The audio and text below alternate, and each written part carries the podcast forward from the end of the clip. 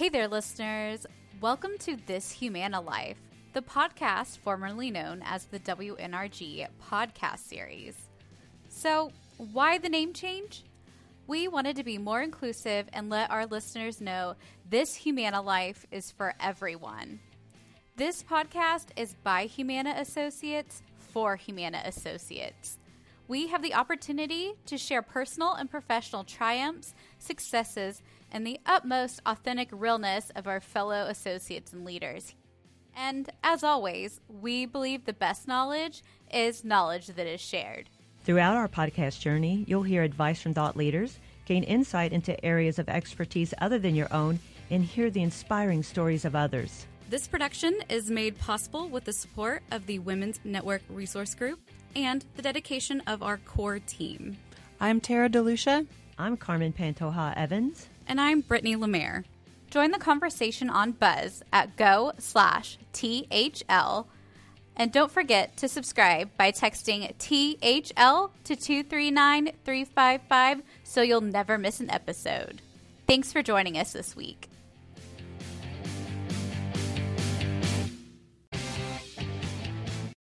Hey there, listeners. Thanks for joining us for part two of our interview with Beth Bierbower.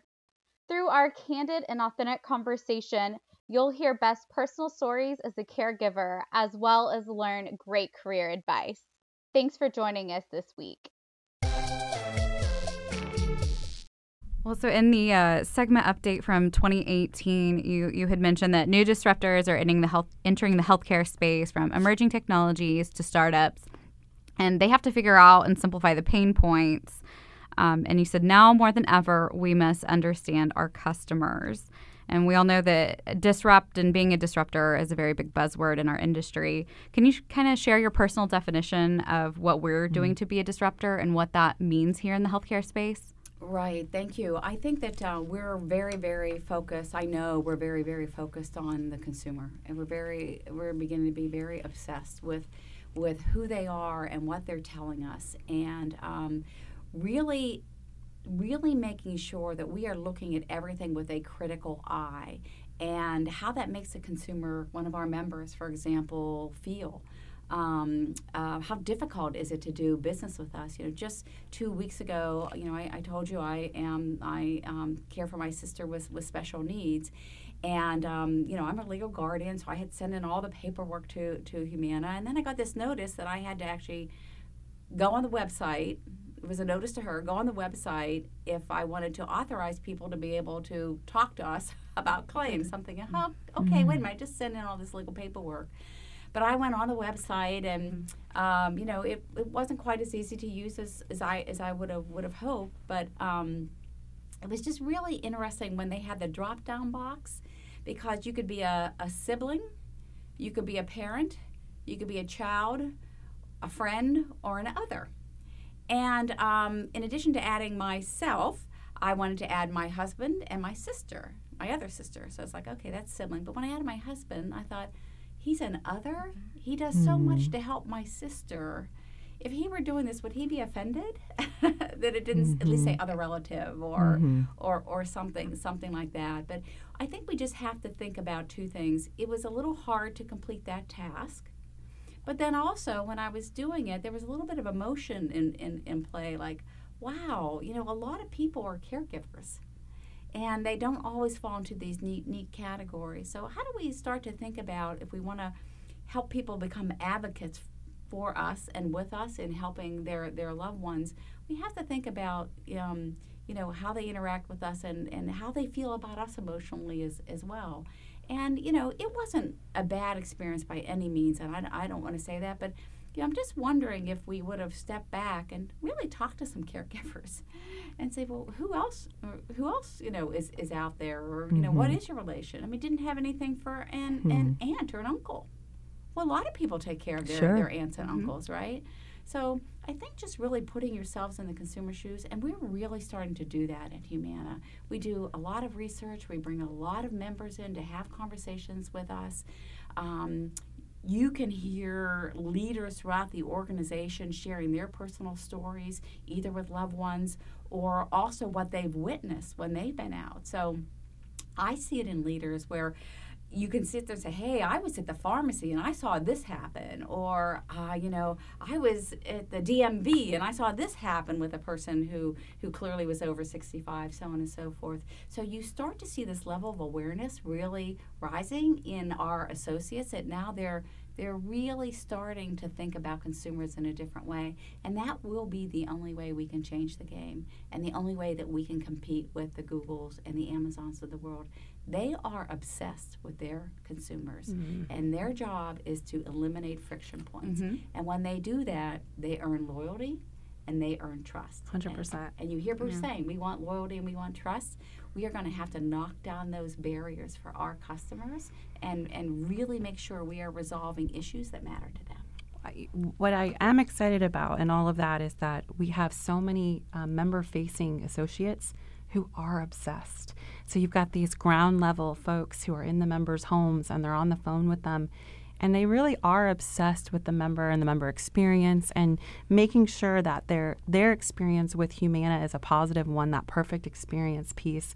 So I feel like the two ends are going to come together and it, it is going to be transformative for, for the industry uh, and for Humana over time. But but it's that obsession we have to be obsessed with with the member experience. I agree. We just have to um, continue to get better at a quick mechanism for our frontline associates to, to have their voices heard faster yes. and to identify those trends faster because they really are the heartbeat of the company 100%. and they really are early warning systems yes. for us as, as if something's gone awry right around a benefit or or a call script or something like that they know first yeah. so how do we allow that to um, kind of rise up faster well and, and to empower them to to be able to take take action ownership. when they can well ownership action and some of it in, in my experience has just been understanding the different parts of the business. So there's a level of business acumen that's necessary for, for folks who are frontline and maybe work at home and maybe in this tiny little space in the city, isolated. How do you understand how your work impacts the bigger Humana picture? Um, you know, our financial, you know, growth. Like there's so many pieces to this that that we can we can do more with. Right. No, I, I agree. And even associates that don't feel like they're customer facing everything impacts the customer.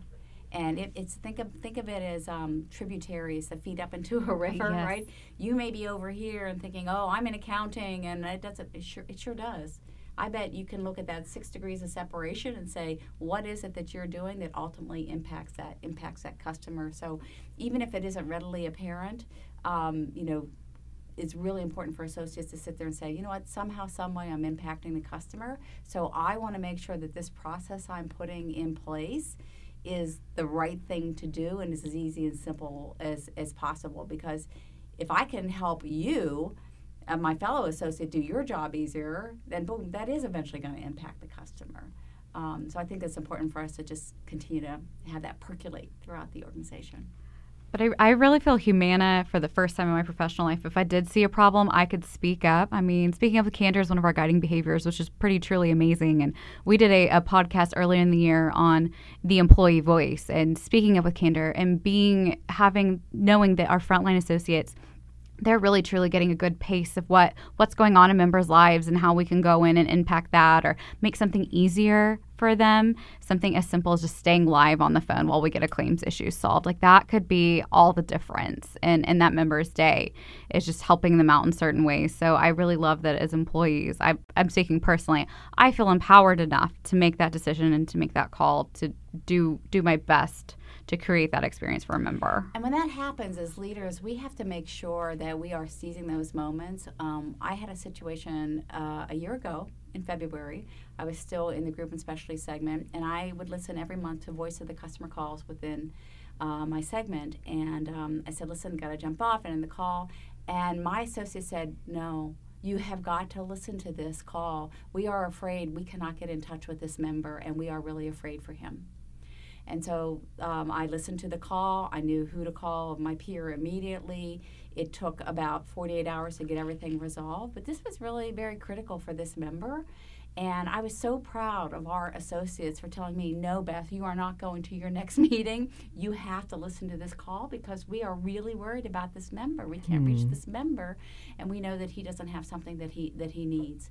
And um, I think that's just a great example of, of speaking up, and we just have to make sure that we really applaud that when those things when those things happen. Well, and the more the more we realize that we're dealing with a, a human being and a, the one of the most vulnerable populations, and for myself, uh, you know, I I was on the phones, I was working with members, and I've I've gone into leadership roles, and we try to do ride-alongs. And recently, I did a ride-along that kind of brought me back um, to the whole reason why I'm dedicated to this business and seeing the conditions that some of our members live in and seeing the barriers. We use these words, these buzzwords very freely, but like legit barriers to um, prescription medicines that are on the ground. And she's lost her sight, so she doesn't even know the pill bottle's there. And how is she taking her medicines correctly? And the work that our care managers do is incredible. It is it is work that you can hardly put a value or, or, a number on because it's so powerful what these people are doing in our members' homes. But it took that, and I've done this role, and it took that reminder to me, like, okay, refocus. We are we are doing something incredible here. Mm-hmm. That's that's a great great story. I think we ought to call all of our associates angels.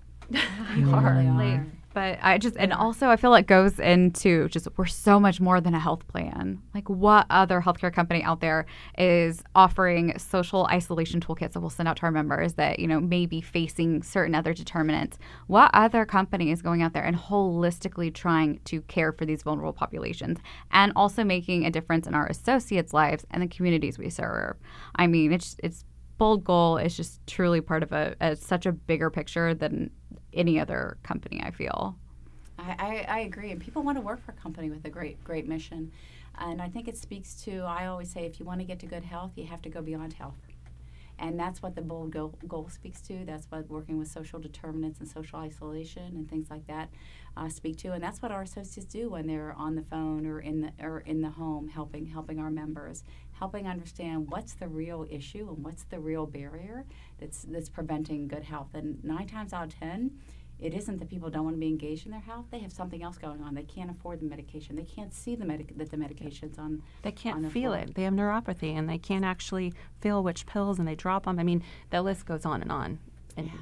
having the care managers being able to um, assess the situation and really to support what's most relevant to the member, not the fact that they're you know maybe not adherent to their their uh, diabetes medication. It's well they don't have food so let's start there and then we can move toward medication right, adherence start with what matters to the member first? And that human element matters tremendously but we're also thankful for technology right? So you go from one side of that human element and, and what matters to uh, technology and then to artificial intelligence and watson. So you we're still trying to keep our hands on the human element but we're also trying to reach to artificial intelligence. So, you know, how do you, how how do those two support one another? You know, I uh, have saying leveraging technology to create more human touches. Mm. If you leverage technology appropriately, what you can do is actually create more touches with the right folks. So, as an example, if our you know care managers have a, a list of 200 people that they have to call every month, what you want is is you you want to know that you know what?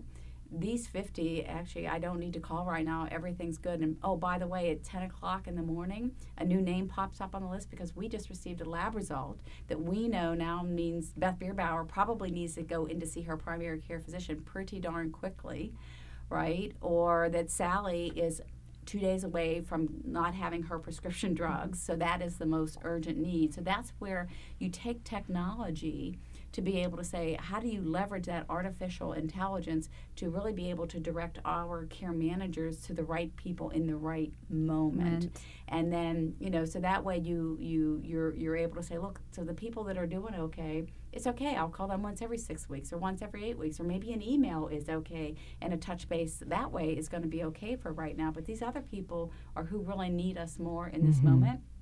And that's where the machine learning can do so much for us. Um, and it can also help providers as well. So when you think about authorizations and, and things like that, how do we get smarter for looking for the outliers?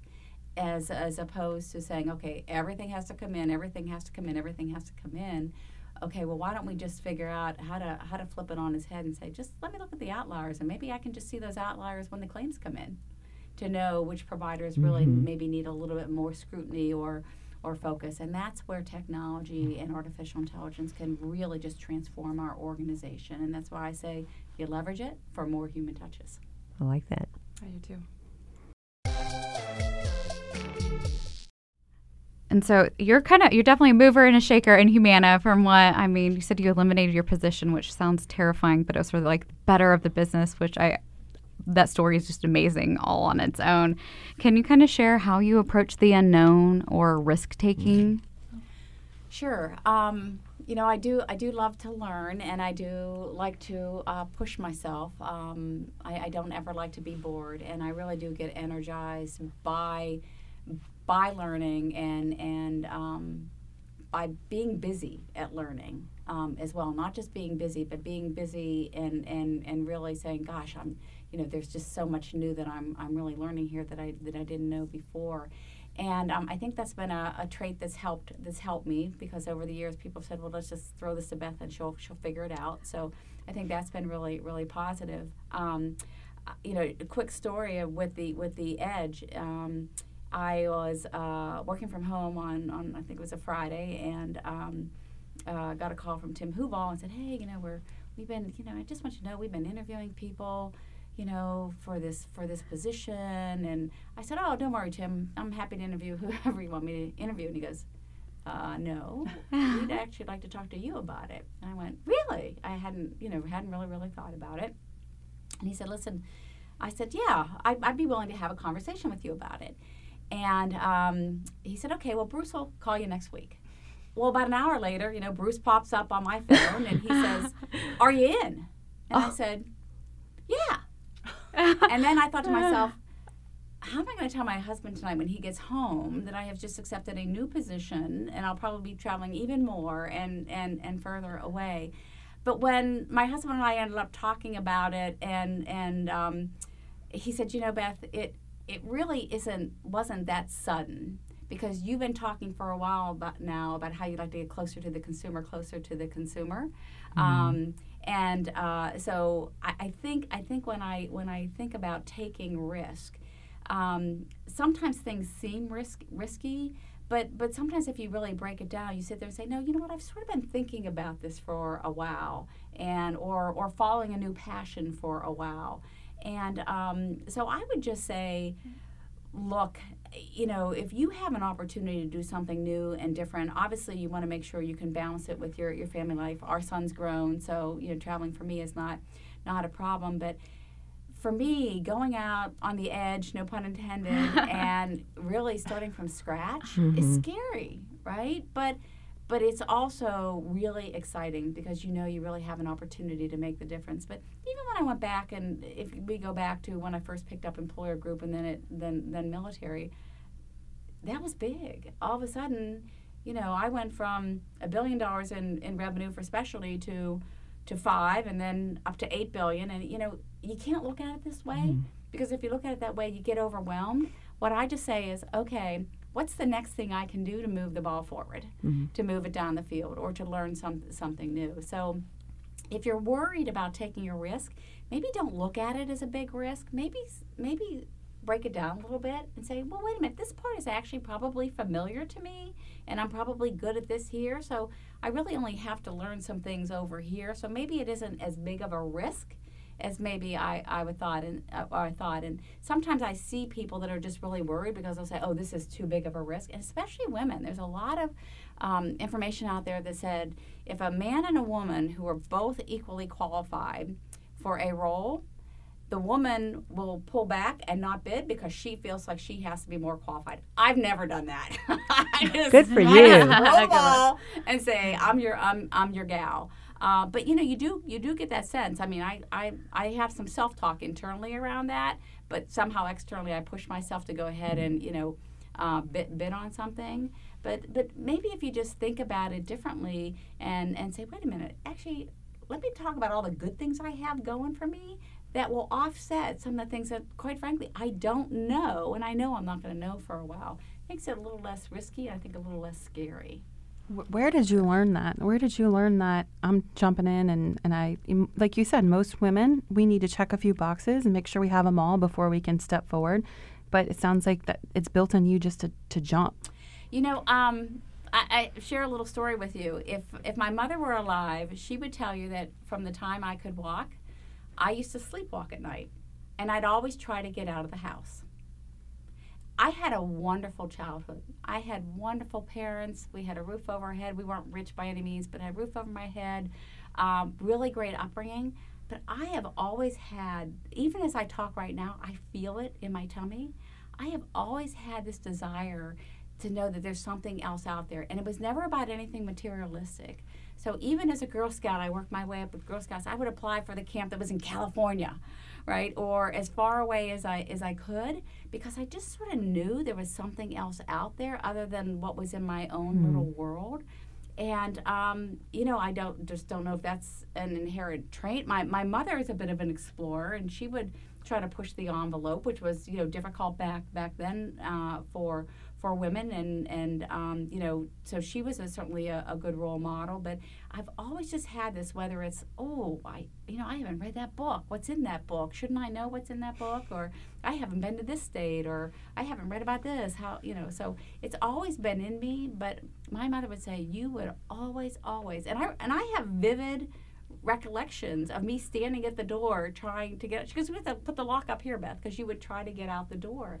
And there was just something really in, innate there. Luckily i don't sleepwalk anymore. Um, but i just have this desire to learn something just to learn something new. And for me it's all about the experience. If if if you said Beth, you have the choice between a diamond ring. Well, maybe not a diamond ring because like diamonds. But if you if you have the choice to you know get a, a really big souped up car or some big beautiful home, or you have the opportunity to go explore over here, I would take the exploration every every day. Or if you had the choice between something fancy and sitting at the knee of a professor like a Clayton Christensen um, or somebody who's really smart, I would take the latter every day. I would, I would just, I would just love to be able to do that to learn from people who are just really, really smart. Mm-hmm. That's what really gets me excited and gets me jazzed. So risk taking, exploration, push the envelope. I love all those phrases. I need and to be a cruise director. Yes, yeah. you do. well, and then uh, even today, I heard Brittany say quite a few times that um, we that she quotes you Yes. And yeah. I've heard it. I've heard it even way before that. You know uh, that in different times where you've spoken, where you speaker series that you say no means not now. It does. So we use that all the time. Yeah, all the say, time. I was like, um, did your ears burn like five or six yeah, times today? because that's me. Because I, our listeners should know by now. It's on the sticky note on my laptop. Yep. Because I just I love this mentality because it just I would consider myself risk adverse about six months ago. Now, no way. I'm in a whole new business area and I love it. That, like, NASCAR left hand turn on the learning curve. Like, I love it. So, as Carmen had mentioned, you know, no means not now. Can you share a little bit more about that mindset? Sure. Um, you know, I I try not to be pushy. Certainly, earlier on my career, I, I was I was uh, a, lot pushier. I think I'm a little bit more delicate and um, now, but um, you know, I. I I, I uh, recently had a had a quote around the beginner's mind um, where um, I can't pronounce the, the gentleman's name Suzuki something said mm. in the beginner's mind there are many possibilities in the expert's mind there are few and what I see in people is and even myself at times that you know no comes too easily. And I tell you, you tell me no, and the hair on the back of my neck stands stands up. Um, and and what I really believe is that when people say no, oftentimes, especially when we're trying to solve a problem at work or reduce friction or eliminate friction, it just means that they they have they're thinking with the expert's mind. Oh, I've I've thought through this. There's nothing we can do, mm. and they just need to peel back the onion a little bit, and we need to look at it a little bit differently. Um, so that's just sort of how I see things. When I see the word no, I say, "Ooh, there's a big onion," and we're just going to start peeling back that layer by layer by layer, so we can figure out how to get to yes in some form. And that may be a small step, and it may not be all the way to where we want to go, but hopefully it'll it'll put us on on the the path there. I had somebody say about me uh, once. They said, "When when Beth's coming, you see her coming." and you know you probably ought to work with her now because she's eventually going to get her way. And I like said, that. I think that's a compliment. I'd say so. I'm not was wasn't wasn't quite sure, but but again, just I think people get stuck and people need help getting unstuck. And I was very very fortunate that I've had good mentors and good sponsors that helped me get unstuck Mm. and help me learn how to think that that way. And uh, so I think it should be shared. Awesome. Do you know how refreshing that is for to hear a leader say, "Well, we're going to look deeper into the problem and like go after it to find that solution." I love that. Yeah, it, I mean it's it's definitely refreshing because I think we all get so busy and it's not intentional, and we're we're trying to operationally get things done, and and sometimes it just takes one person to say, "Let's dig, Parse, yeah. let's dig a little bit on this because because we can because we need to." Right, and I think it's incumbent upon all of us. And, you know, for me, especially as, as a leader, I have to be even more careful because I'll say something and people will run with it. Oh, and that's that- not really what I hmm. mean. If I'm pushing people, I, I say, this hmm. is really just my way of saying, have you really thought it through? Have you really thought through hmm, all the options? Are there other alternatives that are out there? Don't just take what I say because nine times out of ten, I'm probably going to be wrong. But I'm in the ballpark. And um, so I think as leaders in the organization, we have to really be careful. People will take what we say and just run with it. So how do we make sure that they are pushing back on, on us? And I look for people that will do that, that will really push push back. I have a new um, uh, marketing uh, lady, and she's just awesome. And um, I was uh, on a phone call, hauling my luggage literally up 10 steps because there was no elevator. and I was gone for two weeks, so it was a big bag. I hadn't eaten, so I was hangry. And um, I just said, I don't, you know, I don't think that you you really um, went all, all out and really, really uh, pushed through and thought through what I asked you to do. And she goes, Beth, I really need you just to listen to me for the next 10 minutes and then and then make up your mind. And that, I thought that was really brave, mm-hmm. right? But if you knew Jessica, you know that this is Jessica. So I said, okay. Well, literally by the end of 10 minutes, I said, okay, stop selling. You got me. And, right? Good. Um, but you know, if, if she weren't strong, mm-hmm. she would have sat there and said, "Oh well, you know, all right, Beth said, Beth said no. This is maybe not something." Mm. But you know, I tell my people, I really do want you to push back mm-hmm. because I'm willing to change my mind. In fact, I change my mind a lot, and I always think it's really important if somebody comes back at you to give them one more chance. Because you know maybe you were hangry mm-hmm. carrying your bag up 10 steps Right. and you weren't really thinking it through or you know you just weren't digesting the information properly. Hmm. But boy you know just like speaking up pushing back mm-hmm. is really really critical um, and if you don't do it I've, I've done it in fact one time when i got into my new new role in employer group my my leader at the time told me if i asked him about the same topic one more time he was going to put somebody else in my place and I waited two weeks and I went back one more time. And I said, now you can do whatever you want with me after you're done, but please let me say this. And I said, I'm new in this role. And I, there's a lot I don't know. What I look for you to help me with as a leader is to help me think things through. So I'm coming with you purposely with a half baked idea because I don't know. Hmm. So I'm asking you to I know something isn't right here. I just am not sure what's not right. So could we spend 10 minutes going into this?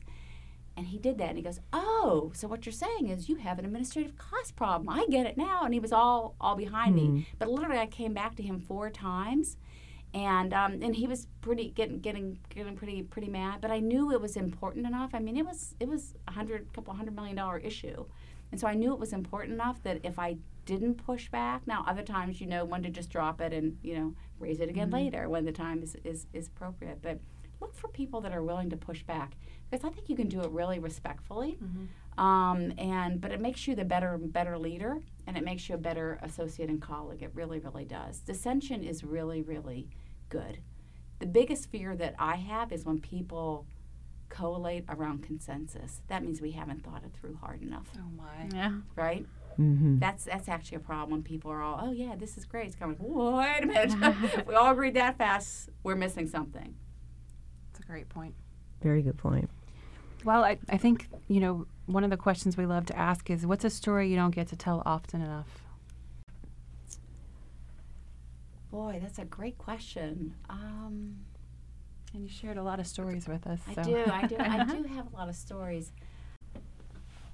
You know, one of the things I think I'd like to share is how privileged I feel to work with the management team here at Humana.